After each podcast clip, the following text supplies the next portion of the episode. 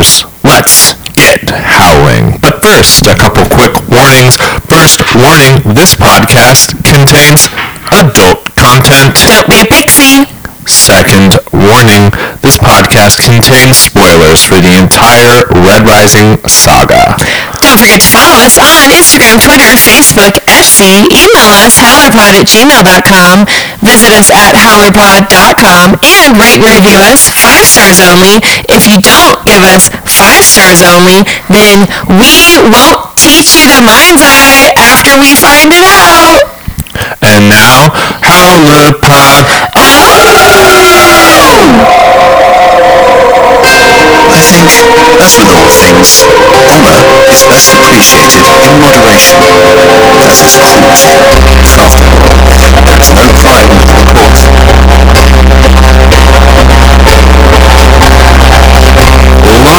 Hello, Howlers. Welcome to Howler Pod, the one and only podcast for all things Red Rising, where every episode we dive break down, celebrate, and discuss all aspects of the fantastic Red Rising saga by Howler number one, Pierce Brown.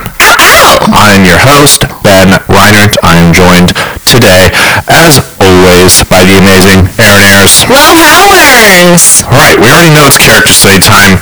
It's part two Part two. of the Lysander character study today. We're diving into the Howler mailbag. Yes, and we have some harsh listeners. We have some s- sympathizers and supporters. And we also have the, you know, traditional Lysander haters. One of those. We'll also be listening to voicemails, but we're going to start with our friends over at Hail Reaper Pod. Yes, they graciously agreed to duel for us. Uh, we reached out to them so that we could get, you know, all the Lysander contributions possible. and they did a kick-ass dueling for us. Hopefully nobody got too hurt. I think only one of them lost an arm. That's it. Okay, well, we have Mickey on call, so we can just send him over. Who's the Marvel guy with, like, the steel arm? Uh, Winter Soldier. Winter Soldier. Ooh, he's hot in the movies. yes, got great hair. That Bucky? What's his name? Bucky, yeah. Yeah. nice. Anyways, I had a cool image of that. Hopefully, either Jeremy or Philip, whoever lost the arm, I hope now that you look like Bucky. Yes, so a little background. We reached out to Jeremy and Philip, asked them to meet in the bleeding place and duel over Lysander. One of them thinks he's a pixie, one thinks he's Prime. And one of them is my friend. So let's hear it. Hey everyone, my name is Philip. and I'm one half of the Hail Reaper podcast, and this is my good friend Jeremy. Hello there. How's it going? Dude, it's going great. It's going good. We're on Howlerpod, bro. I know, I'm excited. We made it to the big leagues. I know, I'm so glad Ben and Erin had us on. And they had us on to duel over Lysander. Yes. I'm a Lysander hater, and you are a Lysander sympathizer. Yeah, and let's put this in context, because I don't advocate slavery or oppression. I simply sympathize with his character. Sure you do. Right, okay. so, let's go ahead and get started, dude. Alright, let's get this thing rolling, so let's do a coin flip, man. Are you heads or tails? Always tails. Alright, here we go. Ah, crap. It's tails, man. Alright, you get first blood. Okay, here we go.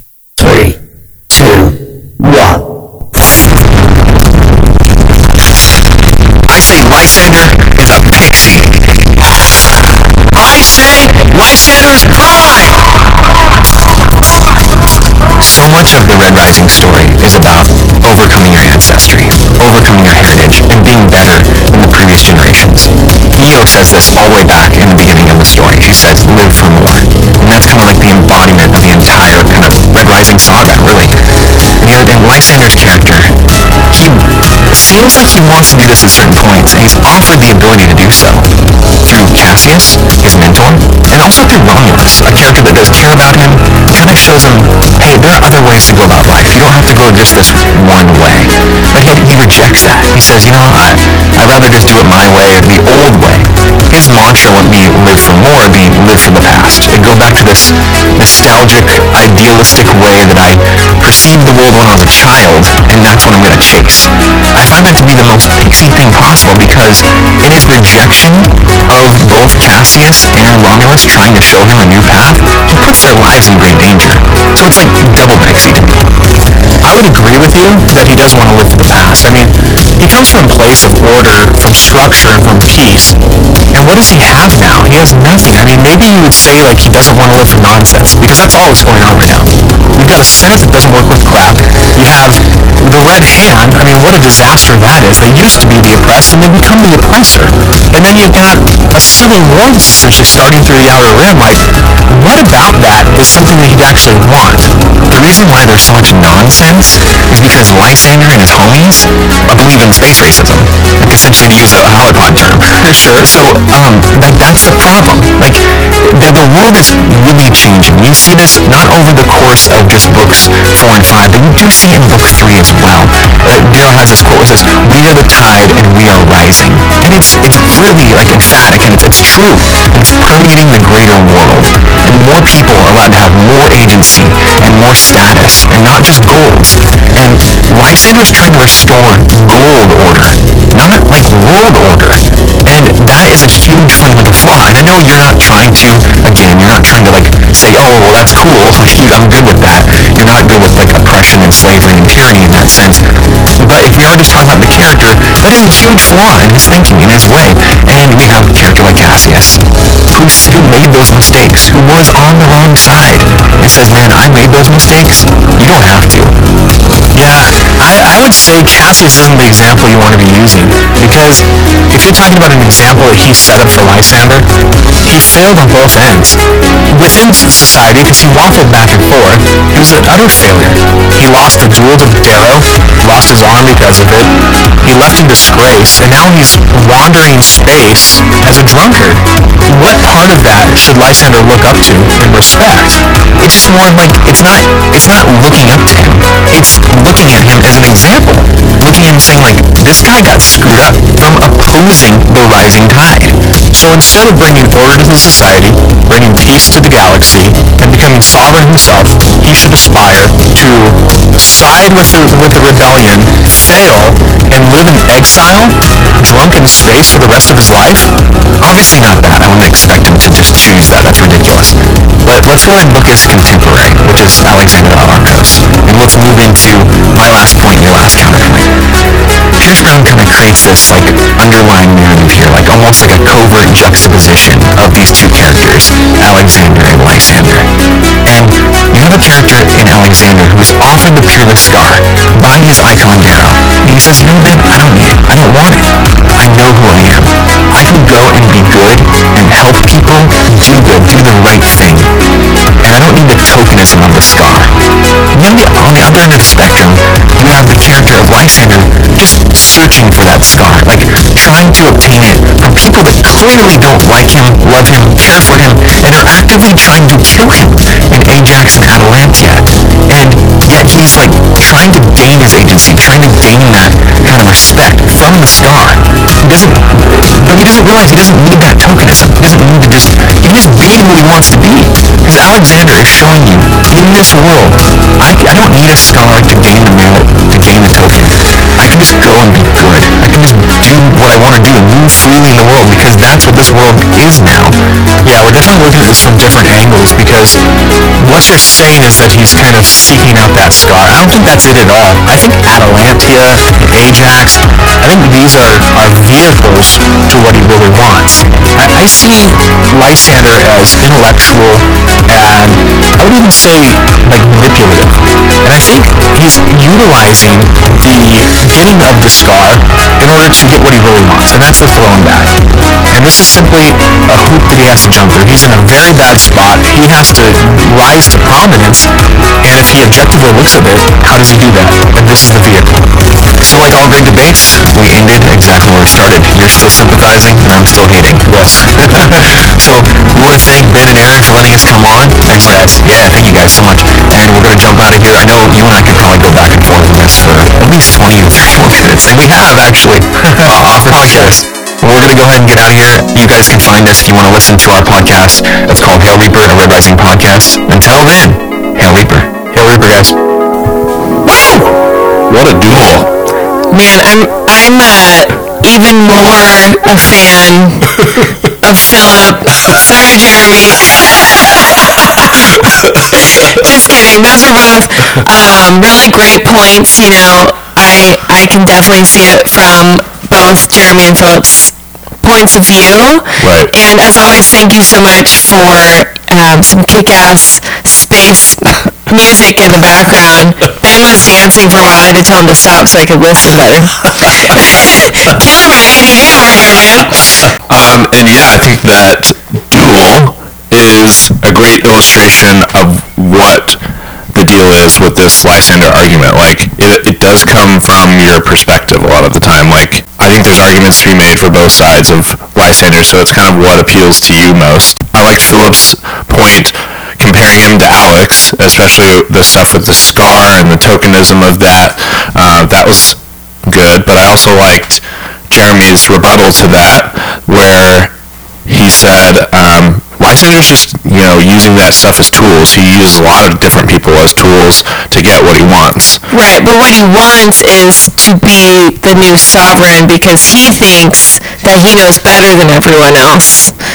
So that goes back to his pride. That was a great start. Thank you, Jeremy and Philip from Hail Reaper Pod. Let's go ahead and dive into the mailbag.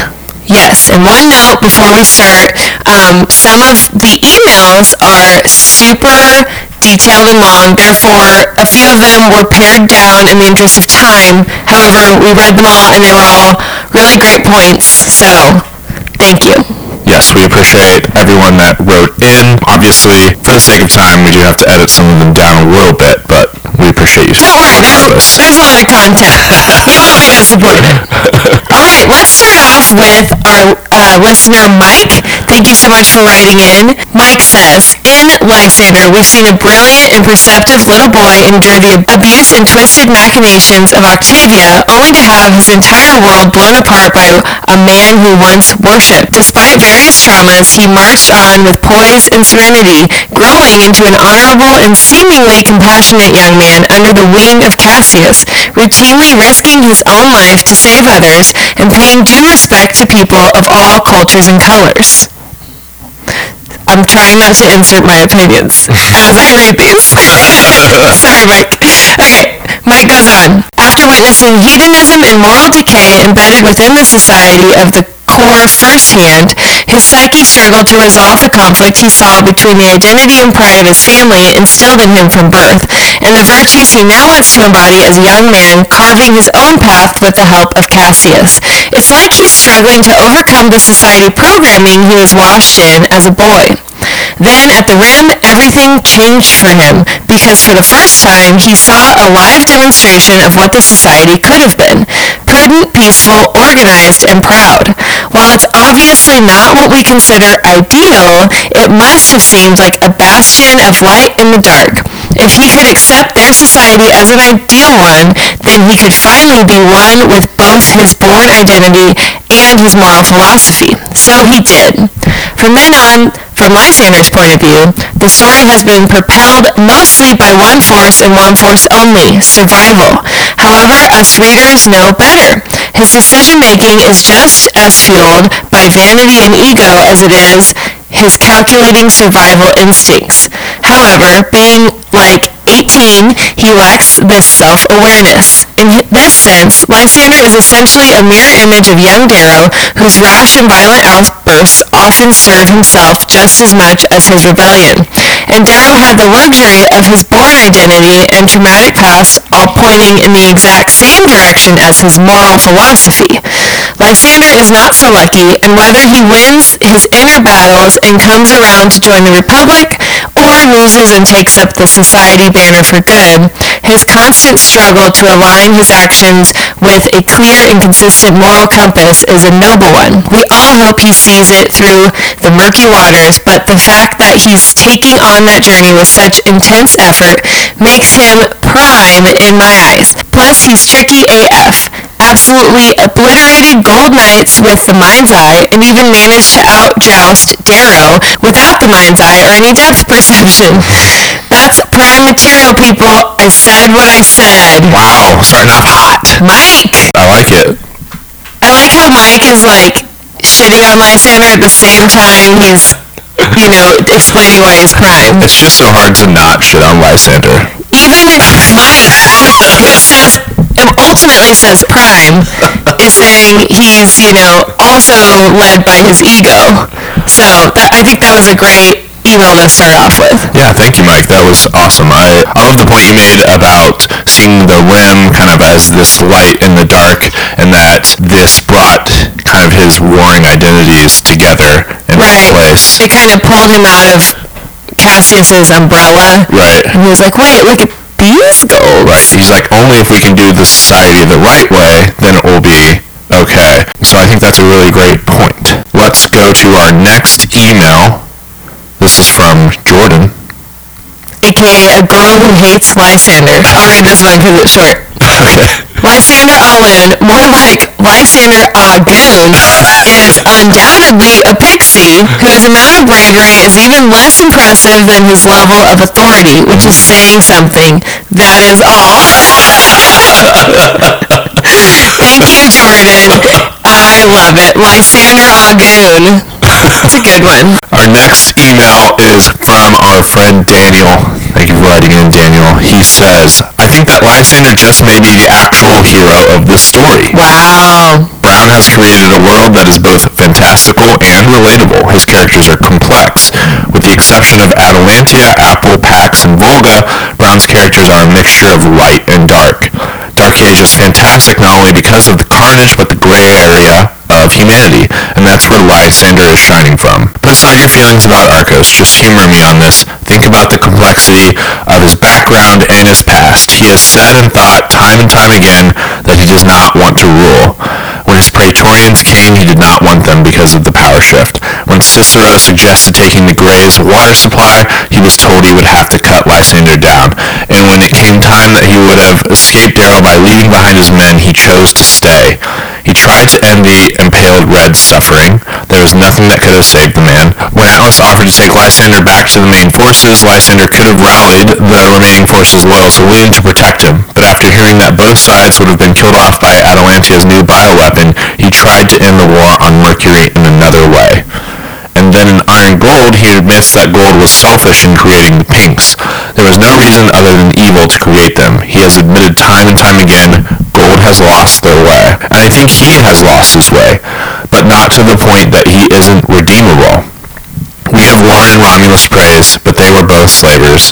The same people that, that say, fuck Lysander, won't admit that Darrow has major flaws, or worse yet, will say that Tactus was redeemable. The hypocrisy is disgusting. Wow, those are fighting words. I don't know what's going to happen. I think Lysander will take the morning chair and rule with a blend uh, of both the Republic and the Society. It won't be perfect. It will piss people off. But I think in order for that to happen, people will have to die. I think Cassius will die. Cassius will personally go after Lysander. I think Cassius and Lysander will have an Obi-Wan and Anakin moment. And then I believe that Roan will shoot Bologna. His death may be the pushing factor for Lune. Maybe he will be killed by a Howler, Darrow, or Cassius. Maybe Ajax or Atalantia will do him in. Maybe, just maybe, he's been Brown's hero the whole time. Either way, I've been intrigued by him throughout his journey. His POV gives a needed perspective on the war.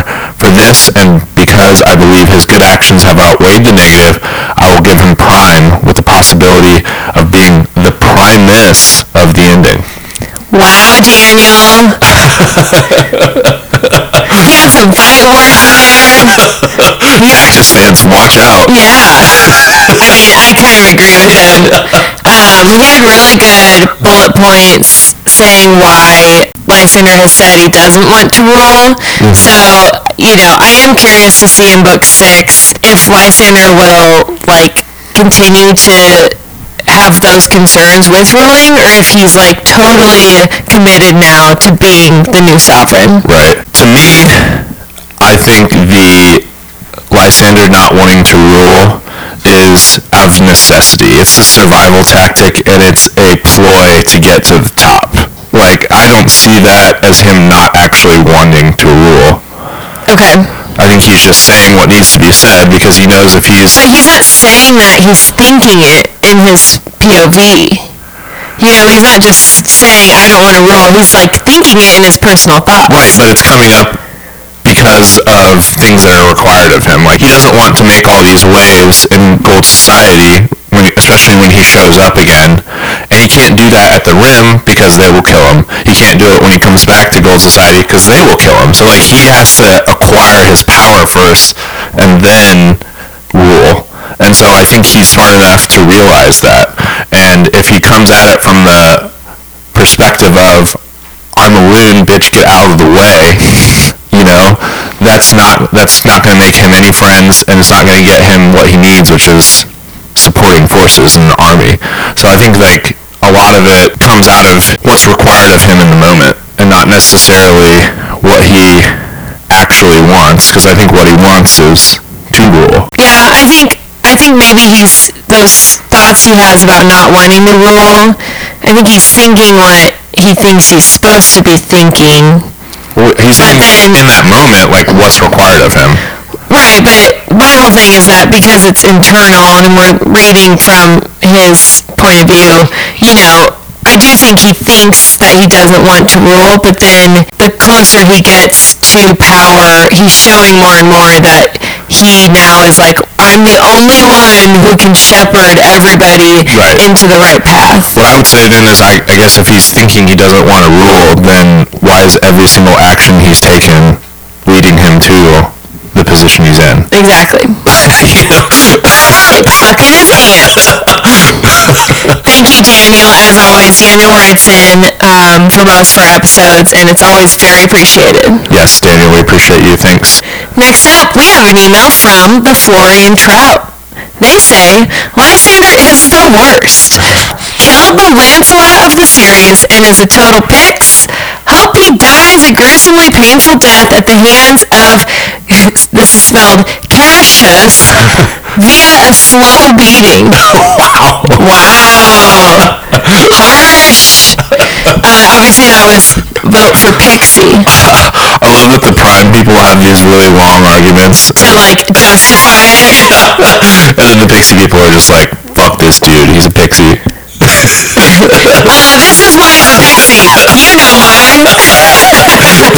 Thank you, the Florian Trout. Alright, our next email is from our friend Thomas Boomhauer. You can check out his podcast, High Key Obsessed, where we make an appearance. Yes, thank you, Thomas. Uh, very nice to meet you on Zoom and also to hear from you again.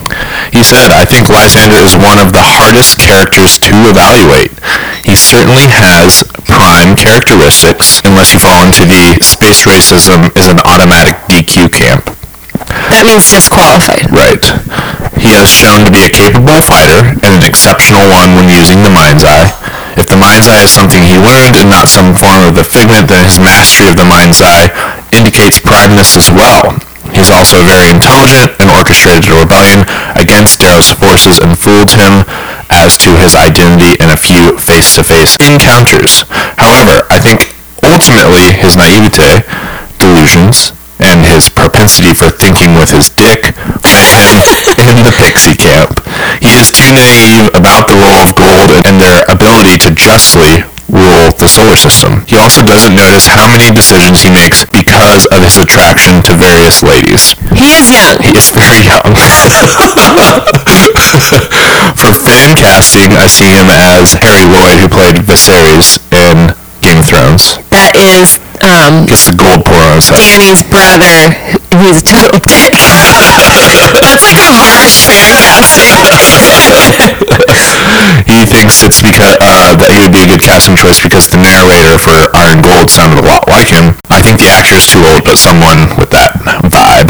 Um, he says, like many, I hate Lysander, but he is undoubtedly an awesomely complicated and well-written character. If he realizes the error in his ways and becomes more like his namesake, which you can listen to in part one from Heather, Yes, Thomas gave us the same history uh, connection that Heather did. yes, then he uh, he says then he may yet earn the title of Prime. So this is kind of a he's pixie now, Right. but opens up the possibility for him being prime in book six. Right. And we definitely agree that Lysander thinks with his dick too much.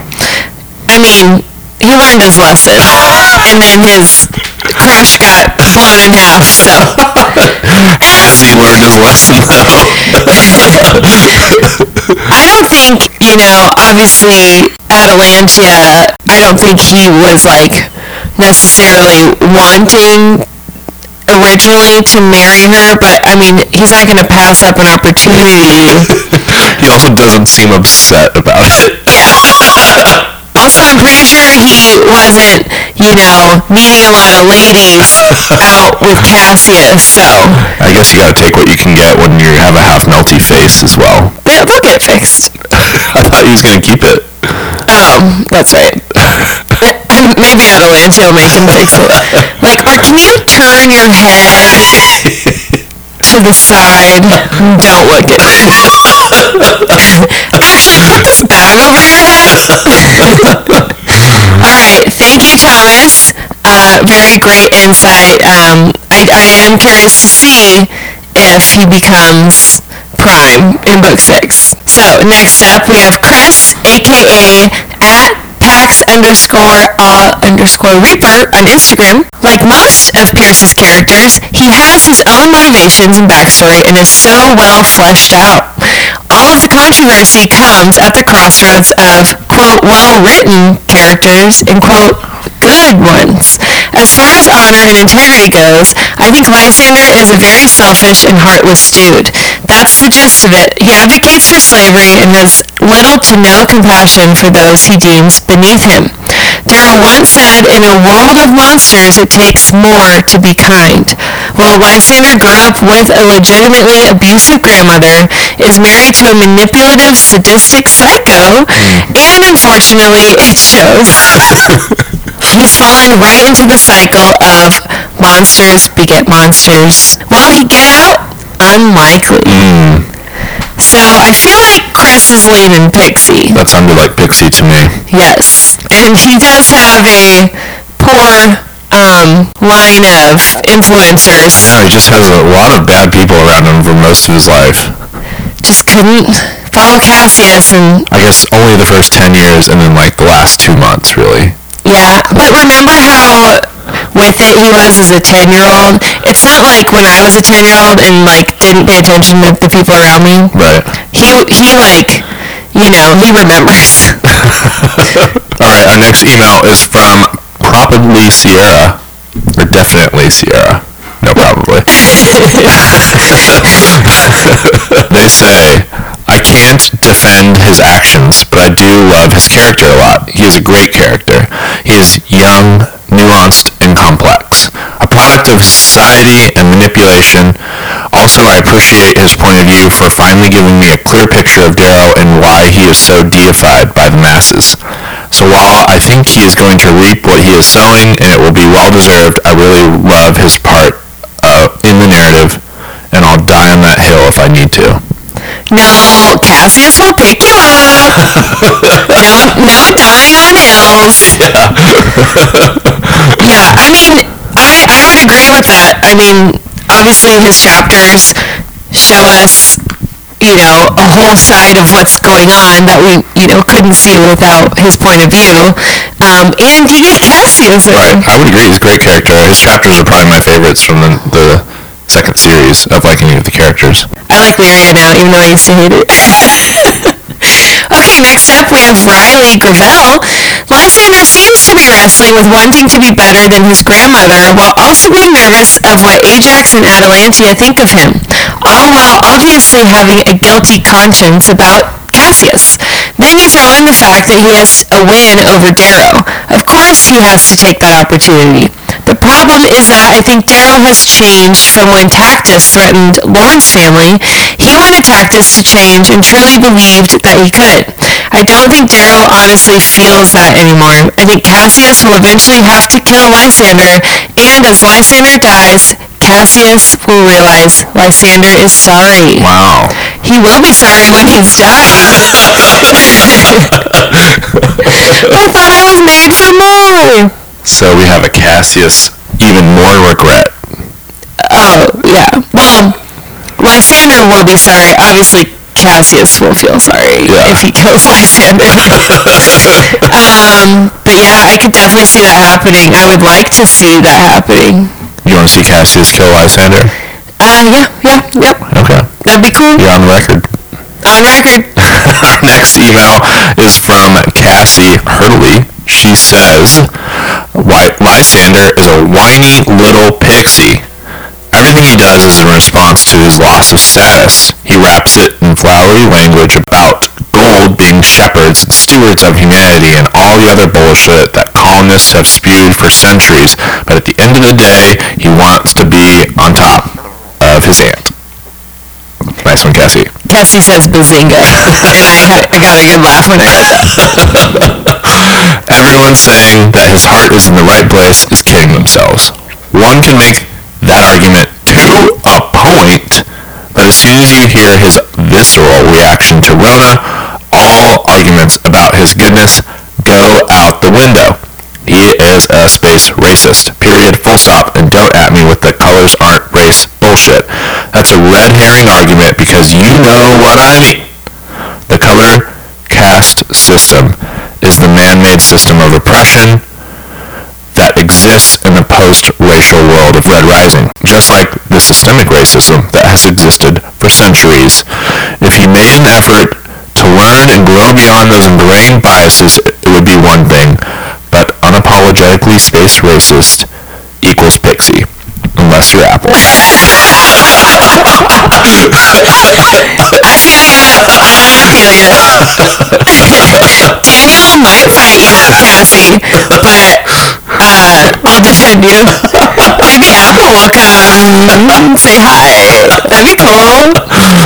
I love how we just give him a free pass for all his terrible Well, behavior. the flowery language gets me. I mean, let me let me just say, I don't know if we're doing what are we into again, but I'm like super into Bridgerton mm-hmm. on Netflix, and I don't know if we're doing what are we into again since it's the same week. We are, but go ahead.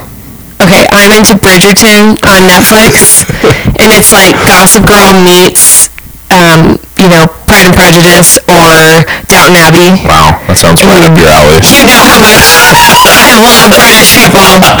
Oh my god, and how much I love the 19th century. And it's it's amazing. So my point is, I feel like Apple would like really fit into, you know, the the going the going to balls and wooing ladies. And I would love to just meet him.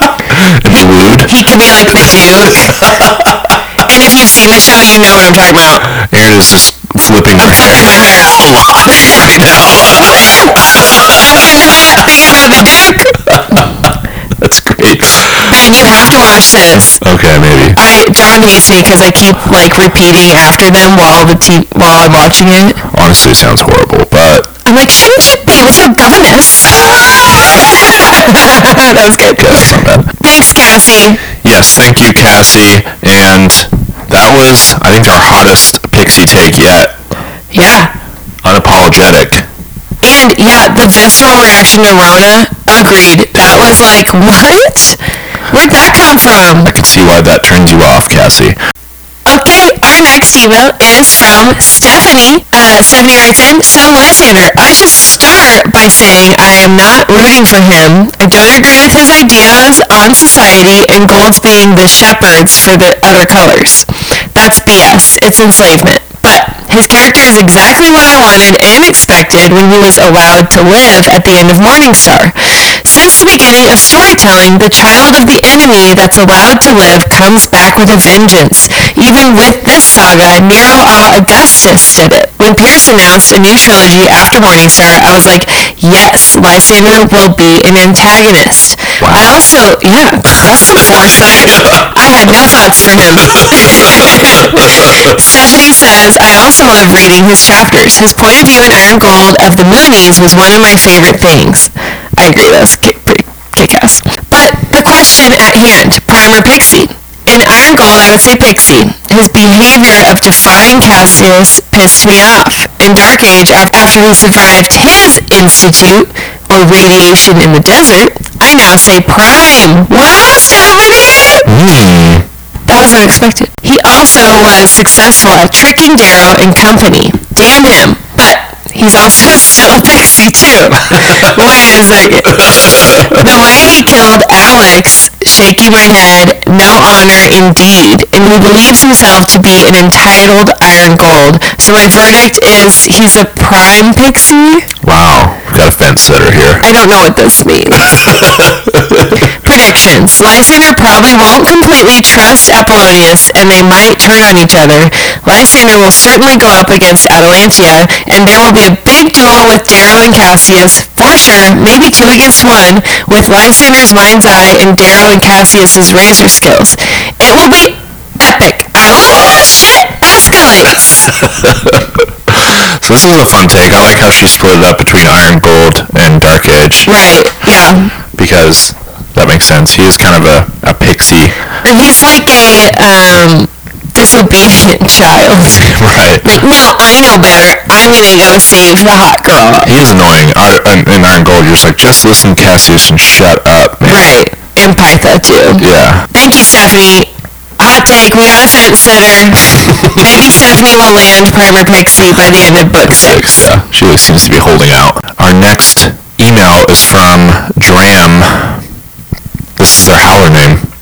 Yes, if you haven't done it yet, um, the Red Rising and Beyond Facebook page has an official Howler name list. Wow. All right, they say, now for that bitch Lysander. I can't help but respect him. We celebrate Darrow for making it out of slavery, but seem to diminish the com- accomplishments of a kid who made it out of full mind rape abuse, aka diddling. I tend to see the prime versus pixie dichotomy as a question asking whether someone wavers in the face of their code, and Lysander does not.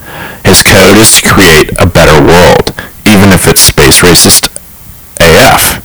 He can see the futility of war, but also has the balls to ride a sunblood full speed at the most dangerous man in legit universe. His code finds its home in simply building a better society than his psycho grandma.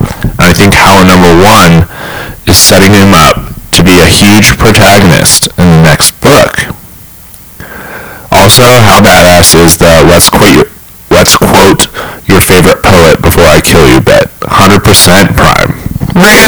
Rude. 100% prime. Dram, that was very confusing because you started the email off saying, bitch Lysander, and then you immediately switched gears. That was a pretty quick gear shift. I was like, wait, what? um, hot take. Also, I think uh, they bring up a really good point we should point out, saying um, how you see the prime versus pixie argument. that, right? So do you see it as you don't like the person, or do you see it as they're hardcore, you know, don't break their code, fearless, etc.? Right, it's all very personal. I have a different definition than that of how I grade my versus pixie, so Mine's more like, do I like you? Like, would I want to hang out with you? oh, you're all about good hang, bad hang? Yeah. Okay, wow. But like, I see how, you know, obviously Pierce describes a pixie in Red Rising, the first book, as, you know, the flippant Right. youth on the grav boats drunken with ladies, which that sounds fun. we do have a pixie. All right, thank you, Dram. Next up, we have James Schellenberger. James says, oh, right, James titled the email, quote, in defense of Lysander. Wow, So we'll see if it's a Dram situation and it flips back. Um, James says, it's true most have come to hate Lysander simply because as his story arc reaches its apex, it ends Alexander's. That's very true. His killing of Alexander was a practical and necessary thing for him to get his plan into motion. There really was no other way. He also understood that he would likely have been beaten in a razor duel. It was a rational transaction. What he didn't do, however, was kill Pup 2, and that speaks to his character. Could have killed her and probably should have done so. James! no! Don't kill Rhonna. Okay, James goes on to say, lastly, the mind's eye is tech, I hmm. believe. Interesting. It is a passive version of Figment. For the mind's eye to work, the user must release control of his or her natural senses. The mind's eye works when the user basically turns on the autopilot, whereas Figment is an active AI interface. They're related, I believe, and they will be tied together at the Oculus.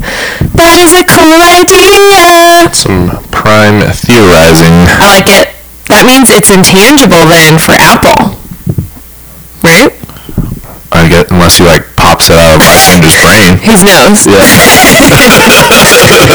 Okay, James uh, concludes by saying, My book six prediction for Lysander is he finds he becomes more disenchanted with the precepts of the society and eventually must ally with the Republic to save humanity. I believe he will have a reunion with Darrow and Cassius and an understanding develops. This occurs when Lysander gets his memories back and we discover that his grandmother, Octavia, had her daughter and son-in-law killed to prevent their rise as societal reformers. I believe this act was done by the Grimmus clan as their ambitions intersect with their want of being as close as they can to the center of power, if not holding it themselves. They have all shown the ability and desire to do whatever the sovereign wants, no matter the morality of the act. Mm, that's a good prediction. We'll see, like, obviously Pierce left us those breadcrumbs for a reason. Mm-hmm. And he always brings them back. And Gretel always find their way home. I'm still just not sure if I can get on board with Lysander being quote unquote redeemed, but maybe. You'd be like, sure, we're gonna put you in the corner though. you can't come to the Howler meetings. Thank you, James. Great email. Um, you know, a lot to think about there. I, I really like the uh, mind's eye being tech. I really like that idea. I haven't thought of that yet. All right, our next email is from Maya. She says, Lysander isn't prime as fuck. Lysander is undoubtedly skilled and intelligent, so intelligent and keen to show, showcase it that the gaping holes in his self-perception and moral reasoning are so much harder to stomach. While he does have the ability to self-reflect, his overconfidence in his own abilities often rules his behavior. Deeply assured in his own judgment, he often overlooks both the wisdom and danger of older characters with greater experience, constantly ignoring Cassius's warnings and being handily manipulated by Atalantia and the Raws. Coincidentally, my favorite Lysander quote is, Cassius was right, closely followed by, I know Cassius was right, again.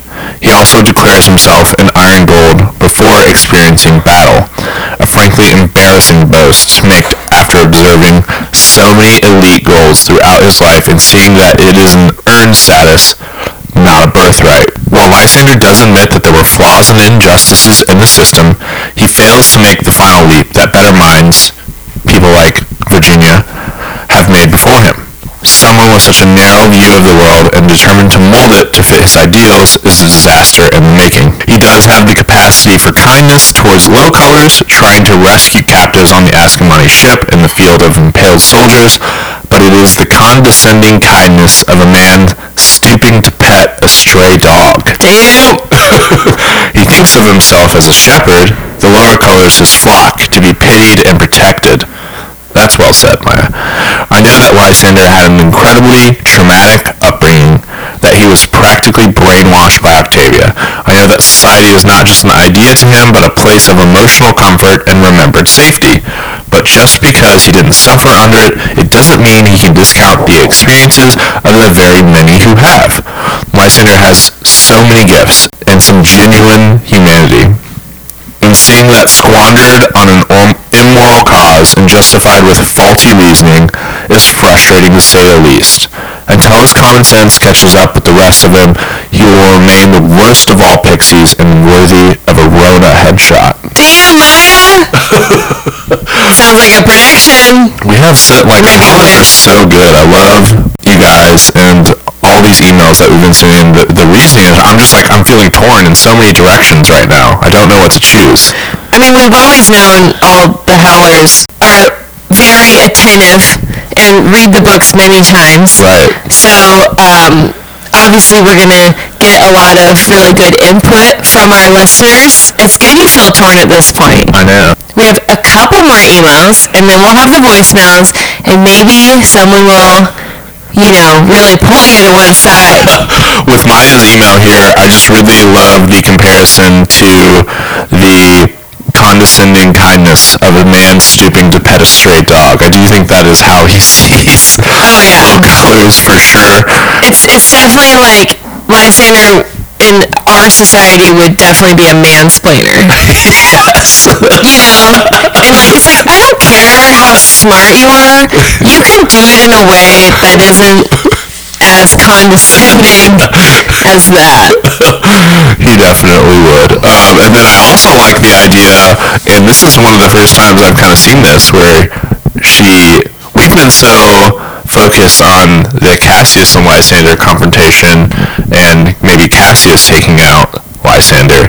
She throws in the possibility of Verona doing it, which I think, Vengeance. yeah, For her long lost love. that's, I could see that for sure. And I would be cheering that for, that would be awesome. I would prefer a Rhonna squish where she stomps on him with her Drachenjägers. Oh, god, that would be hilarious. It's like a Hulk smash situation where she throws his body back and forth.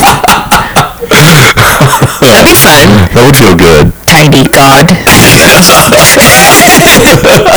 Okay, next up we have Logan from Zef Barbecue, aka Zef Hawaiian, and fun little tidbit, little, little tease for the next episode. Zef is coming on the podcast as a guest to speak to us about Darrow next week. We're excited. All right, let's hear from Logan.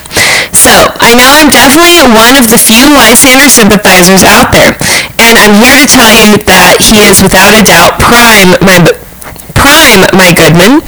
Never has Darrow ever met an opponent with the intellect and cunning that Lysander has. Hear me out. I know this is starting to sound like a space racist circle jerk, but I'm here to tell you that he has some very solid, strong points. First and foremost, he is one of the strongest foil personalities that mirror Darrow in the whole series. His quest for quote, justice and stability starts to border on obsession towards the end of Dark Age that matches perfectly with Darrow's obsession to end the war. The main examples being Lysander going so far to throw himself into the midst of one of the gnarliest battles in modern space race's history, and Darrow killing Wulfgar and telling the Senate to go fuck themselves. Take that level of passion and hate aimed at one another, multiply it by the tutelage of the most deadly woman in the galaxy, the mental and physical abuse of the most powerful person in the galaxy, and having the strongest blood of anyone, of anybody in the galaxy, and you have yourself a, a cocktail for greatness, even if he is a hella space racist. Think about the level of mental integrity you would have to have to soldier up to that. Through fighting on the front lines and being reunited with the Praetorians, he realizes that he needs to do more than just name drop the Lune name. As the desert slowly starts to consume him, he realizes he's just another cog in this machine. What I'm saying is that in a weird way, not only did he earn his scar, but he also earned a big old piece of humble pie. Eat your pie, Lysander. Anyone that says that Lysander is a pixie is gravely mistaken. He fell in an iron rain, survived the Ladon, slaughtered Ajax's ducks in 1v1 combat, convinced the Fear Knight to trust his plan, and above all else, duped Darrow. Like, come on, sharing his point of view and colorism is absolute shit, but the man absolutely has theater, to say the least. And speaking of that, he is allied with Apollonius, one of the only men to ever give Darrow nightmares. And to round everything out, because I'm rambling now, is the Republic is not working and Lysander sees that. He spent 10 years in the belt dealing with the repercussions of his new world. Yes, it's space racist, but see it from Lysander's point of view. At least he's better than Octavia. to round this all out, consciously I do not agree with his actions or his views, but logically, from a pure scarred standpoint, Lysander is prime. And whoever wants to challenge my honor can meet me in the bleeding place. Wow. Also, fighting words. so I kind of feel like Logan, aka Zef Barbecue, is admitting that he, you know, wouldn't want to be Lysander's friend. Right. Um, so his prime vote is more from Lysander is clearly capable in terms of intelligence and, and fighting ability. Right. It comes back to what we've been saying, like what makes a character prime or pixie to you, and I think that what Logan is saying is he sees all the problematic things about Lysander, but also he sees a lot of the same things that make him very formidable opponent for Darrow, and especially among like the golds, his deeds and actions are definitely prime and one of an iron gold at this point, especially in Dark Age. You know, Logan has good points. True. And I won't give you guys a plug if you like looking at pictures of really, really amazing food. Uh, go ahead and give Logan a follow. It's Zef underscore Hawaiian. That's Z-E-F underscore Hawaiian. And it's Hawaiian barbecue. And I'm looking at it now and I'm very hungry. Oh yeah, every time I see one of his food posts, I'm just like, I need it. Now, get in my belly. And we're from Kansas City, so you know we love barbecue. Yes, we do. And our final email is from our friend Patrick Lawrence. Patrick says, Happy Howler Days. This is it, the day we've all been waiting for. The chance for us to set aside our differences and come together to shit on the pixie of all pixies, Lysander a fucking Lune. First, let's acknowledge that the reason Lysander is so controversial and compelling is because of how well Pierce has written him as a foil for Darrow and how Lysander directly rate, relates to the overall plot. For the many reasons we love Darrow and deem prime, the opposite qualities exhibited by Lysander are what make him a pixie. Although faulty arguments can be made about Lysander being prime, his intellect defeating Darrow on Mercury, the mind's eye, the common fallacy with each of these arguments and the overall theme for Lysander being a pixie is that he lacks agency in defining moments. Lysander's story through Iron Gold is driven by men and women with greater conviction, such as Cassius, Dido, Romulus, and Diomedes. His main act in Iron Gold was to surrender to the Rim's demands rather than stand fast like his prime mentor Cassius. In Dark Age, Lysander continues the lack of agency by being told to fall in Atalantia's reign on Mercury rather than volunteering for it. Even his defining quote-unquote prime moment of defeating Darrow in the final battle of Heliopolis is tainted by the fact that Darrow and the Free Legions had already been decimated by disease, nukes, EMPs, starvation, and constant battle, none of which was Lysander's doing. Even after such a victory that granted him substantial gravitas with the Gold Remnant, Lysander still lacks the balls to confront Atalantia after Kalindora informs him of her involvement with his parents' death, and instead will continue to happily be her little concubine until a convenience is provided to him by the actions of others to better his lot. Spicy. I could go on, but if such reactionary lack of agency and drive is what defines a pixie, then Lysander is the poster child and patron saint of pixies everywhere. as far as predictions for Lysander, I want to dive into Ben's Conspiracies Corner for a second and serve up some spicy takes for Book 6. Welcome. Play the theme music, Erin. She's not playing it. It will be revealed that Atlas au Raa, uh, not Uh, Arcos, is Lysander's real father. The most the most compelling aspect of this is that Lysander will have to reconcile his father's brutality and his belief in gold being the shepherds of humanity. And it would explain, you know, Atlas's scene in Dark Age and being willing to be captured. Just like goes along with his Yeah. right away. Yeah. Interesting. Atlas will be able to give Lysander tremendous insight about his mother that no one else can or will give him. It would also mean that him and Ajax are half-brothers from other mothers, which will spice up their interactions as well. It's getting incestual. It also means that Alexander was the true heir of Arcos, which is the title of chapter of the chapter in Dark Age when Lysander killed him. It will be revealed that Kalendor is actually alive alive will reintroduce her to compete as Lysander's love interest. Okay. Did we see her die? I can't remember. The villa in which Calendor dies, so this is Patrick's support. He says the villa in which Calendor dies was owned by Glirastes. Lysander brings Kalindora Hamanthus flowers, the oil of which are the cornerstone of the franchise when disguising the deaths of Darrow and Red Rising and Sevro in Morningstar. Lastly, she dies off-screen, just like Cassius allegedly did. Ah, I don't remember. Yeah, I didn't remember if we saw her dead. off-screen. Yeah. Yeah. Okay. Wow, Patrick's onto something here. This is deep in the conspiracy corner. Love it. When Kalindora was on her deathbed, Glirastes asked Lysander, do you love her? To which he replied, I never had the chance, but I believe I would. To which Glirastes responds with, then I will find a cure. Wow. Some close reading here. I love it. And then this last point, or his last prediction, is Lysander will have to decide to follow his vision for the fate of the society and stay loyal to Atalantia or follow his heart and love of Kalindora. Interesting.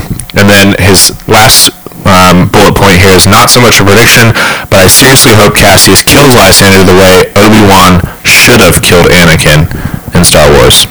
And uh, You are the chosen one! You guys just wanted to hear me say that again, right? again, have, have you said it before? Yeah. And this is the same point that Daniel brought up. Um, ben, can you remind us what the scene in Star Wars was for those of us like me who have seen the movies but do not worship them? Um, it's episode 3, Revenge of the Sith. Right after Anakin's downfall, he's, you know, turned to the dark side. He's killed a lot of people, including children. Also, spoiler alert, Anakin becomes Darth Vader. I think everybody knows that. I don't know. Some cool people might. Just kidding. And so Obi-Wan goes to the planet Mustafar to confront him. Ben is just saying this to me, looking me in the eye. He did not look this up. He just remembers all this crap. And they have an epic lightsaber duel. Obi-Wan wins the high ground. And he says, don't try it. Anakin tries it, and he gets lightsabered up. Hardcore. Almost to the point where he's killed, loses his legs, um, and then he gets like burnt by like kind of lava. He's like sitting next to a lava flow, Similar to my Lysander. and he burns alive. And then, but he survives. He's saved by the Emperor, and they turn him into Darth Vader. I didn't realize he lost his legs. How's he walking around? He's got robot legs and like mm. robot arm. He's he's mostly robot. A cyborg. Yep. Interesting. Good to know. And the reason that's relevant is because Anakin and Obi-Wan had a master mentor situation. They were like brothers. They spent a lot of time together, and Similar to Cassius and Lysander. and Anakin kind of basically betrayed Obi-Wan by turning to the dark side. Sounds familiar. you are the chosen one. That's pretty good, right? That was not bad. Okay, thank you, uh, Howlers, for writing in some really great arguments on both sides, some right in the middle, and we're excited now to bring you some voicemails from our listeners.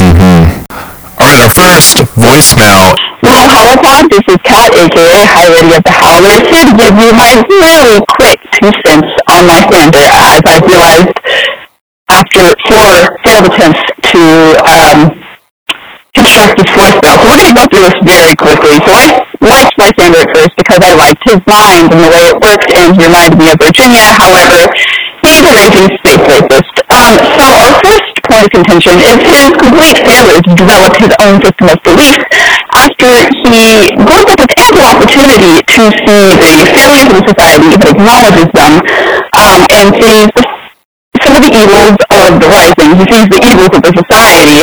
He sees some of the failures of the republic, and he has a lot of time to analyze these things as he's in isolation from them and all the politics in the space of Cassius, and learns all these things from Cassius and the ten years he spent with him, yet he completely sets all this aside to just become a product of the society and his upbringing and doesn't develop any of his own um, individualistic thoughts really, even though he claims he does, um, and becomes Octavia 2.0, even though he kind of despises her. Irony. Sounds tasty to me. Um, second, we have this lovely scene in Dark Age where Darrow brushes aside some white resistance. Pixie. And we have another scene in Dark Age where he comes across his cousin, who he claims to respect, and uh, instead of doing the prime thing and doing him, he just shoots him in the head, uh, Pixie. We've got one thing I will say, the mind's eye is pretty cool, that in Dark Age where he kind of obliterates people in the desert, even though he's like blind. Pretty cool. Uh, he gets half a point for Prime there, I guess. Um, he also spent some time with Cassius, which automatically makes him a little bit cooler. That's like half a point in favor of Prime. Then we have another point in favor of Pixie. Uh, she let Atalantia make him into her witch. Pixie. Um, again, he's raging space racist. Ew. Pixie. Uh, he takes part in an Iron Rain despite minimal training, sort of, which I, guess makes him a little bit prime. We'll give him, we'll give him one point for prime for that.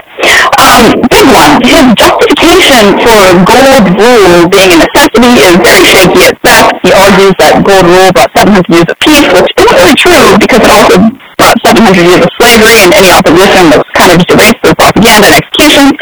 While the Republic apparently hasn't yet brought peace in the 10 years it which is true, but he fails to acknowledge that the Gold Empire wasn't built in a day, and they annihilated an entire species of people in order to build it. Uh, Joe is dealing with a solar system-wide conflict while his wife is doing everything she can to maintain equality and revolutionize the minds of people who are indoctrinated in a 700-year-long hierarchical caste-based ideology.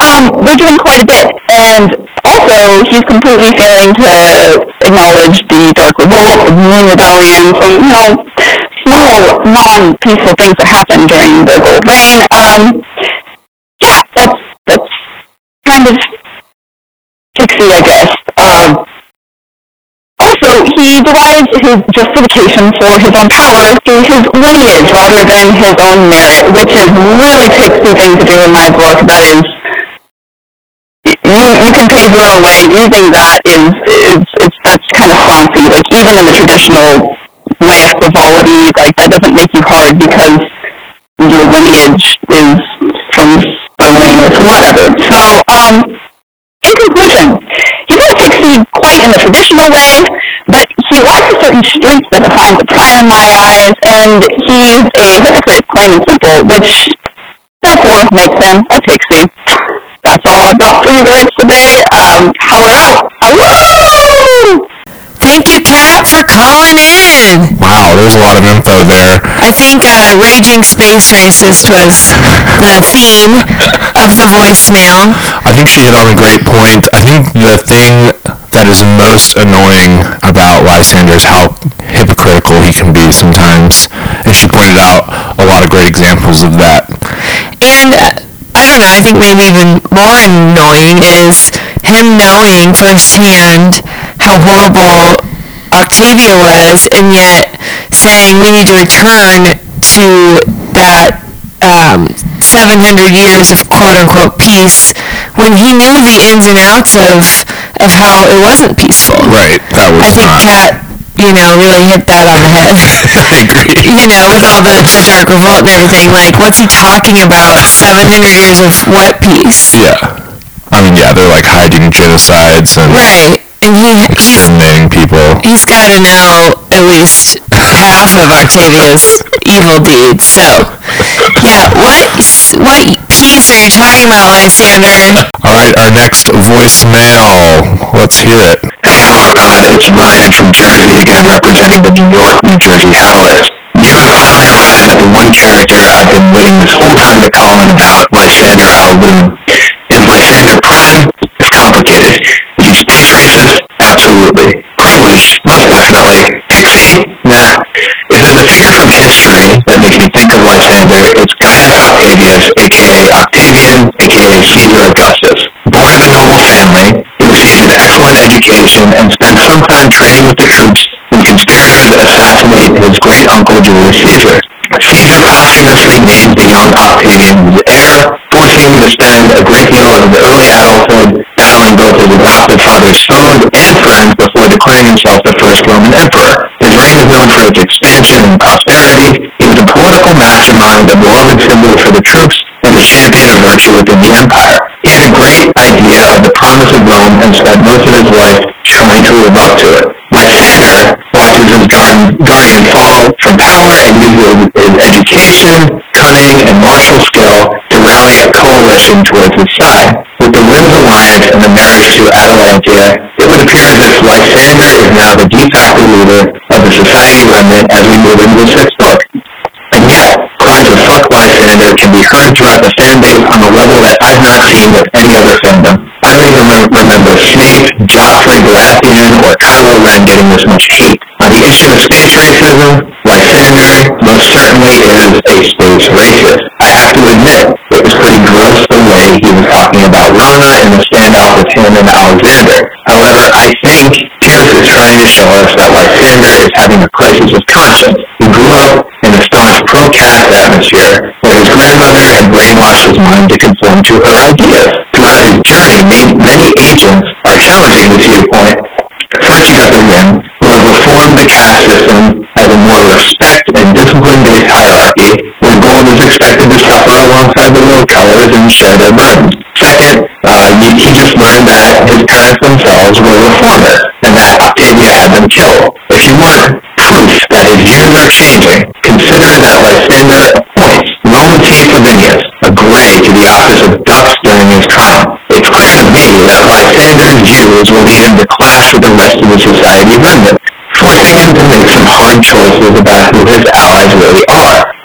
On the issue of him being privileged or spoiled, so what? Lysander's proved his worth. He spent a decade in exile while other golds bunkered down on Venus, gorging themselves on shellfish. They may have welcomed him into their loving embrace, but he chose to spend his formative years hunting down pilots in the asteroid belt with Cassius, where he felt he could do the most good for his people.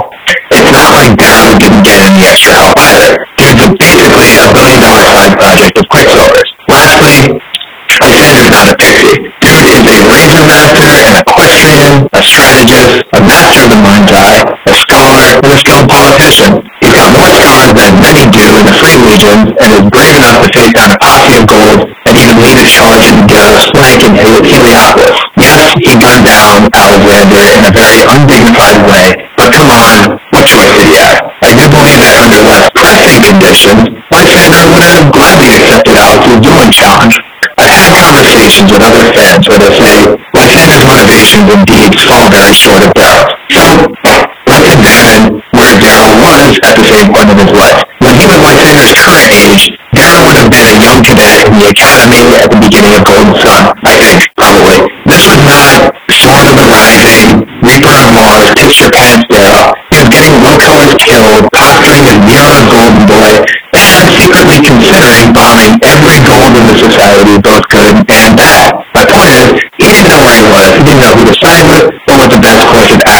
to achieve his unclear goals.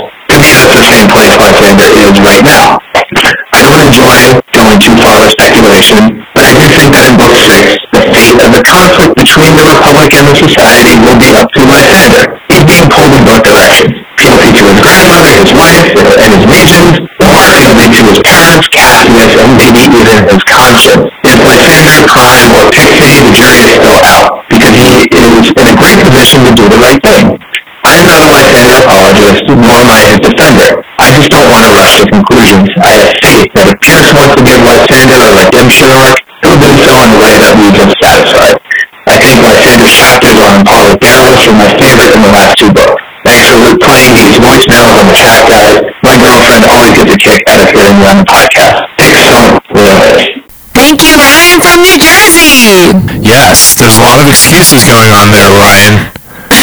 A lot of excuses. It sounded uh, very much like you were going to end with a prime Lysander.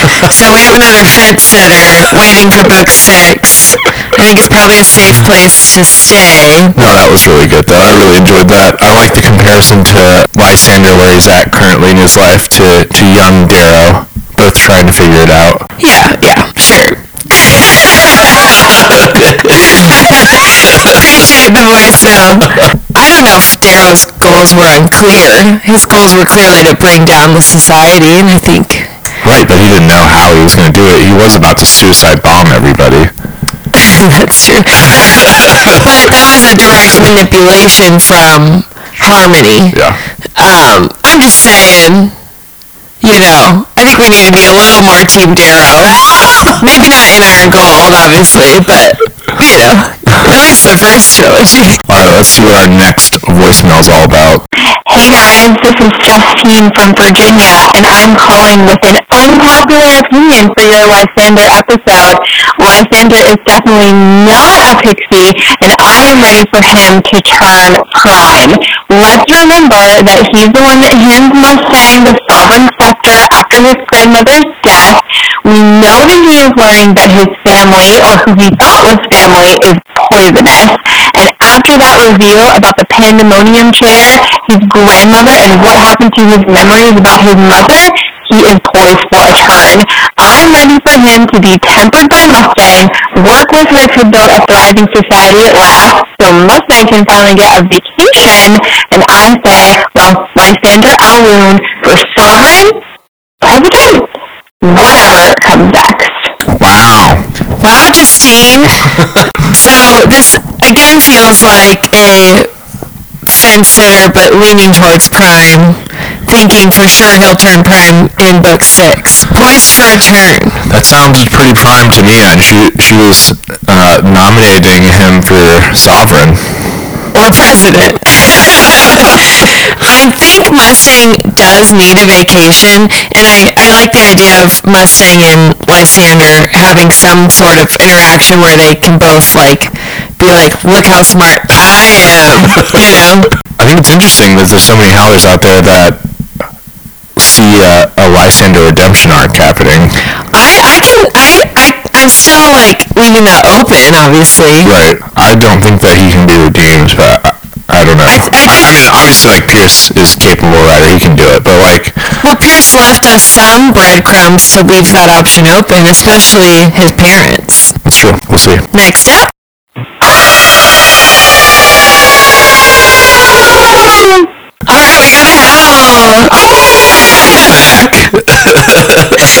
I like when we get those. Put a smile on my face. Thank you, mysterious howler, for howling at us. Howl back at you. All right, let's go to our next voicemail. Howard, this is your credit number three. I'm officially drunk. I can't do this anymore. I'm gonna just do this and we're gonna get it done. Pixies, pixies, there were never such a bunch of pixies. Never question the power of gold monsters. They about to get what they deserve. Lying, conspiring, every little thing that they're plotting. When a certain gentleman arrived from Mars, they shit the bed and he went, oh! Back as a tower. Incredible. Are you my best friend? I have a feeling it was Claire who called in last year and sang the Oh, yeah. girls. We, yeah, we need to throw back to that. That was so amazing. I really like that song. I, it started bobbing my head. I need to add it to my likes uh, Spotify songs. Yeah, make sure and write that one down for the musical. We're gonna have to get the rights. Can we have the rights? Or wait, she just needs to be in the musical. Yeah, you a part. You can come on and sing that for us. Awesome. Thank you. That was amazing. Pixies, pixies. All right, our next voicemail. Let's hear it. I'm a sympathizer of Lysander. I'm a house Lune for the one. A loon Victus. Anonymous prime vote. Hey, why don't you step up to the plate and tell us your name so that we know who you are. We'll add you to our list of sympathizers. And we'll send you a free LSD packet. That's Lysander sympathizer disorder, not the drug. I love it. They're straight to the point. Prime. We gotta vote for Prime. Let's hear our next voicemail. You know what Lysander kind of reminds me of? And this is, this is not the good, but it's, fucking Morrison. Have you ever seen Matthew? So Matthew Morrison kind of became famous in Glee. And it was kind of like, oh, he's kind of cute. Oh, he's like a decent person, okay actor, kind of thing. And then he just turned into a real fucking creep. I can't look at the man without being creeped the fuck out. I mean, I saw him at the Rockstar Christmas tree lighting. Never mind that sexy fucking great shit he did. I mean, forget that. I mean, that would make your skin crawl. I mean, you guys, you guys be from uh, fucking Mars. that shit's okay. I mean, like, that was bizarre. He's like that. that that's like Lysander. He's, he's, he's like kind of decent. He's like, okay. All of a sudden, I don't know what it. I mean, I don't know where the turning point was, but he's a sexy Grinch guy now. And it's, it's not okay. It's not okay. It's not, it's not okay. It's not good with my soul. It's not good with the world. It, it's not okay. And that is why I stand there. It's a pixie bitch. It's a pixie bitch. I, oh!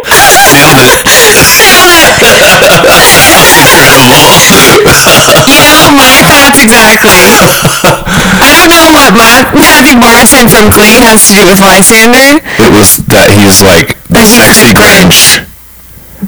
And that, So I googled Matthew Morrison Grinch because I did not know what she was talking about, and I saw something about this on the internet. I have to agree.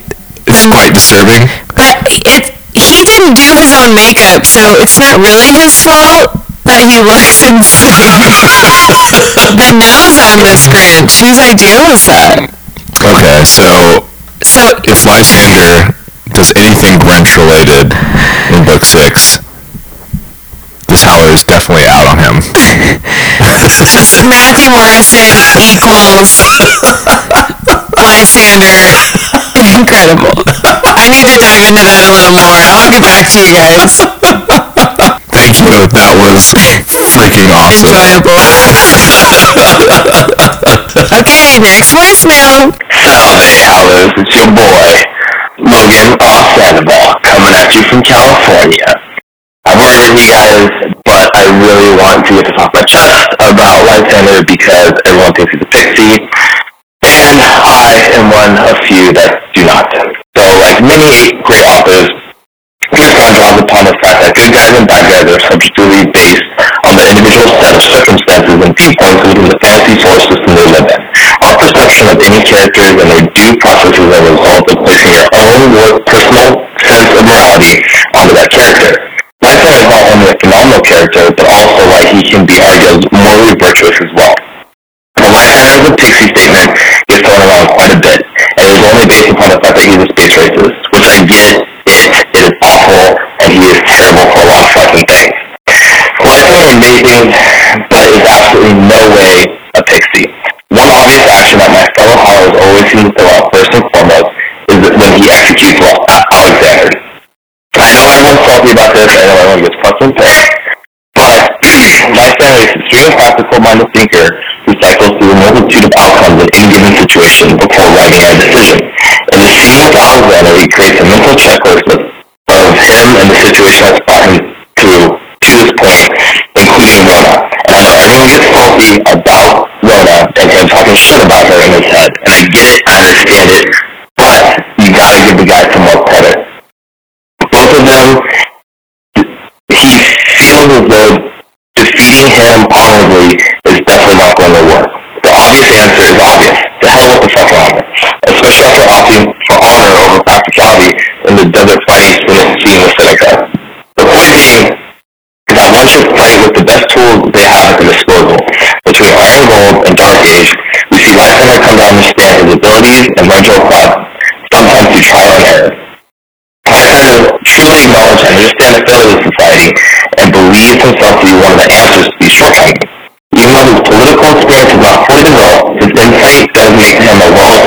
individual to serve as one of the answers. I believe in two more historical examples, quote-unquote, Octavian Luke and the Rods, taught him enough to sense, quote-unquote, in the core. His time spent with Octavia, which taught him to be a brutal fascist leader, and his time with Ross, which teaches him the more feudal colony representation of society. His brilliance towards the latter in many ways can shape him to rule in a more fair and measured manner,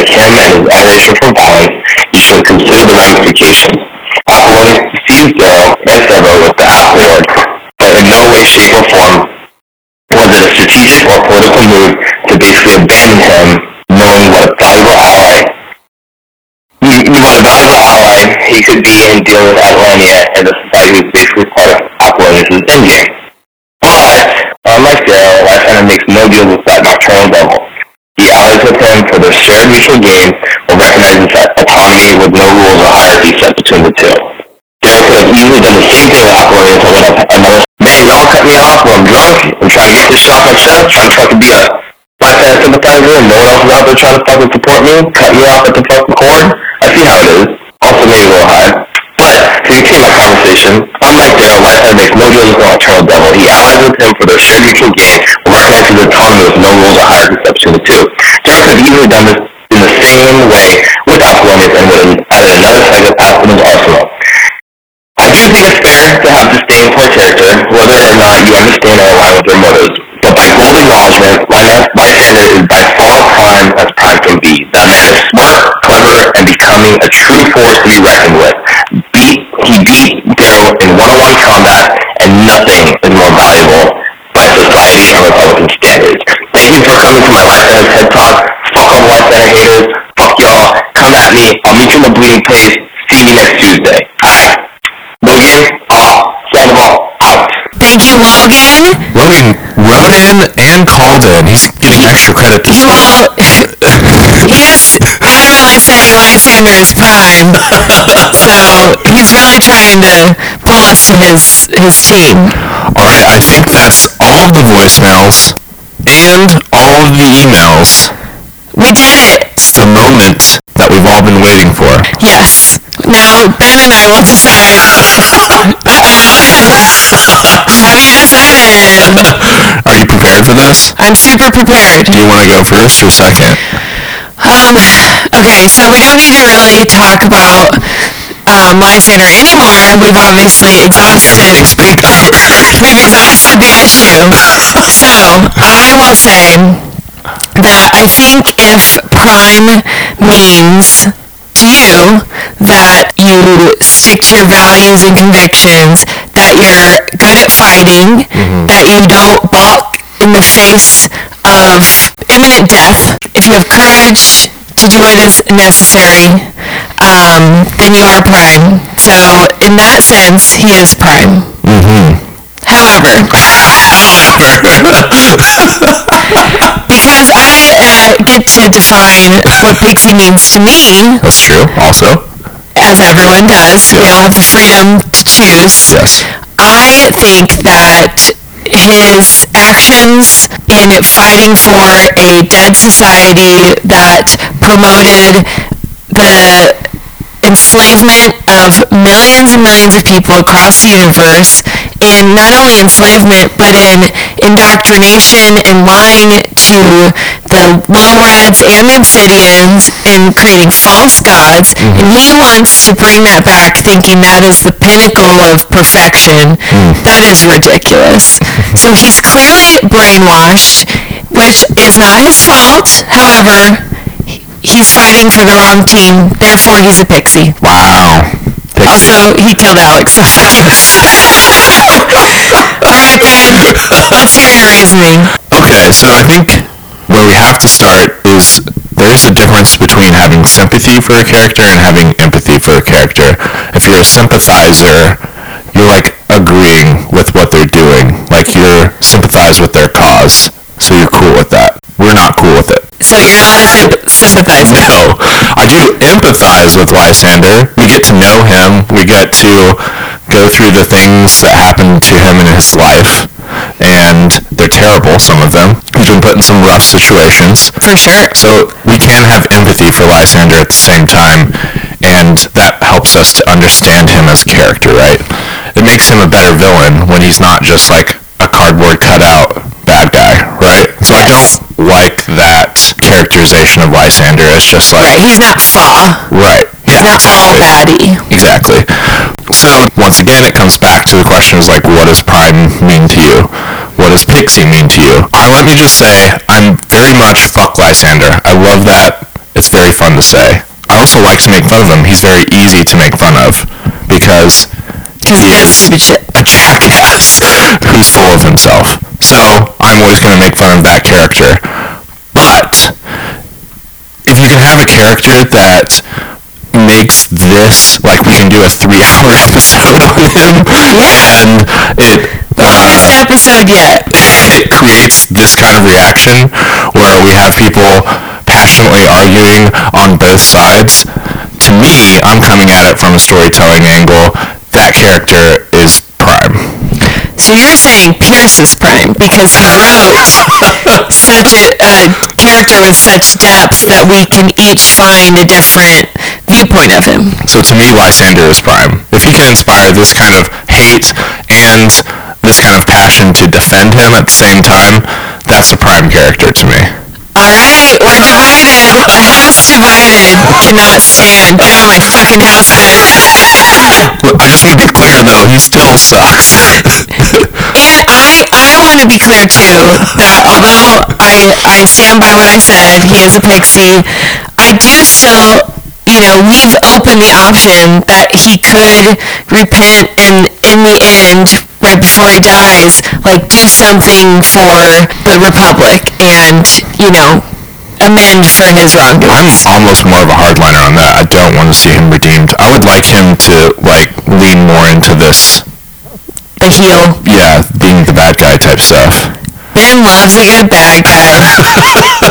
okay, there you have it, Howlers. We have one vote for Prime, one for Pixie from Pod, and then of course a lot of votes on Instagram for Pixie, and then you know the I mean, the Howlers have spoken. It was 83% Pixie. well on, on that vote, but I, I think the most passionate um, write-ins and voicemails mm-hmm. mostly were for defending Lysander. So we, we still, the debate is still out. We will come back to you after book six to see That's true. what happens. We'll have to revisit this episode for sure. Can't wait. All right, you know what it's time for? I'm so excited because I'm super into Bridgerton. As I said earlier in this episode, if you have Netflix and if you are super into 19th century England and or you know Pride and Prejudice, Downton Abbey, then or you know Vampire Diaries, I kind of get that vibe from it. uh, please give it a watch. Um, I It's like the third time Erin's tried to sell me on watching this show. I have to say, you know, Ben, Ben and my husband are not interested, so please give me a ring if, if you're into it because all, me and all my girlfriends are, so check it out. It's super good. Also, don't watch it with young children. There's a lot of nudity. Oh, wow. For Netflix, you know. Yeah. It's like PG-13. Well, That doesn't sound PG-13. so nice butts. Ben, what are you into? I am into a movie. It's called Tenet. Have you heard of this movie?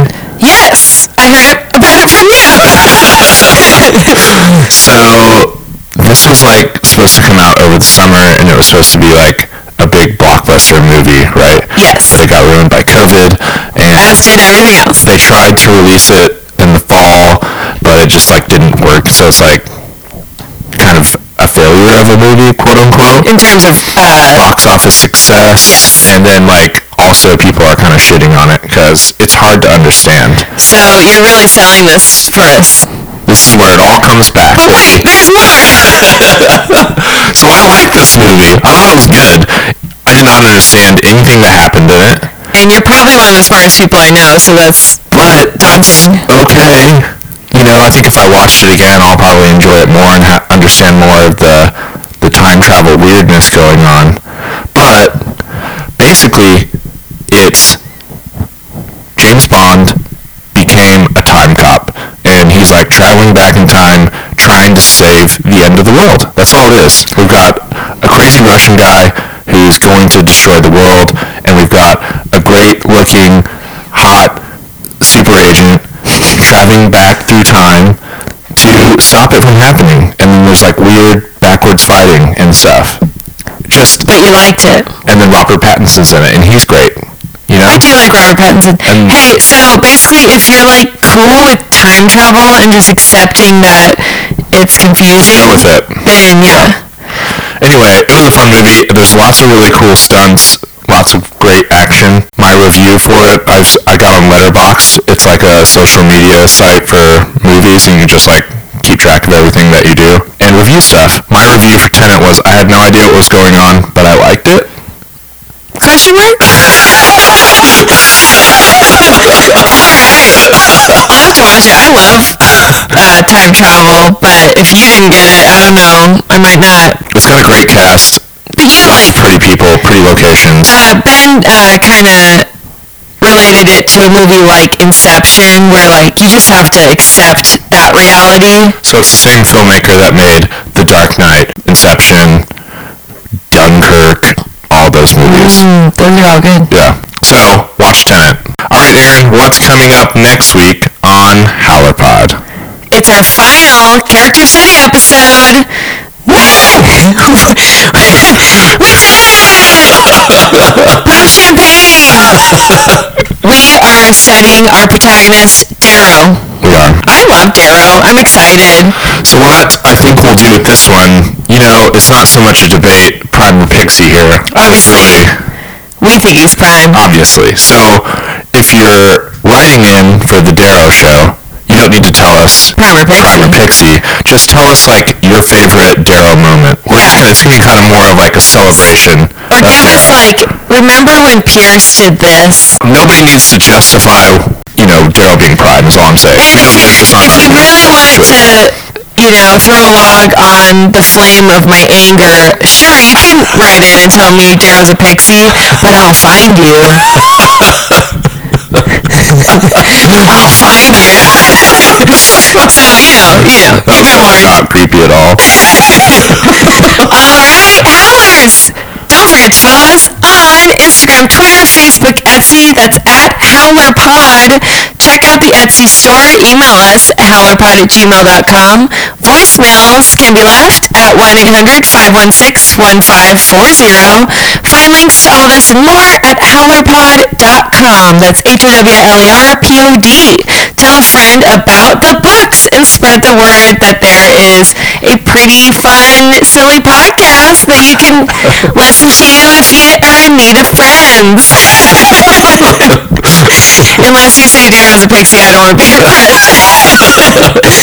Rate and review us five stars only. If you don't give us five stars only, then we will diddle your mind in the pandemonium chair. I was gonna say when you're a little boy, but I don't want to say You're definitely not gonna do that. So just like as you are, you'll, we'll mind diddle you. Only. Okay. And thank you to all of you who wrote in and who left voicemails. Um, this has been like a super fun week, especially after, um, you know, having COVID. It, it was a great way to come back. Yes, thank you to Heather and Miles and Nick for their contributions as well. And we love you guys. Thank you, Howlers. Omnis vir lupus.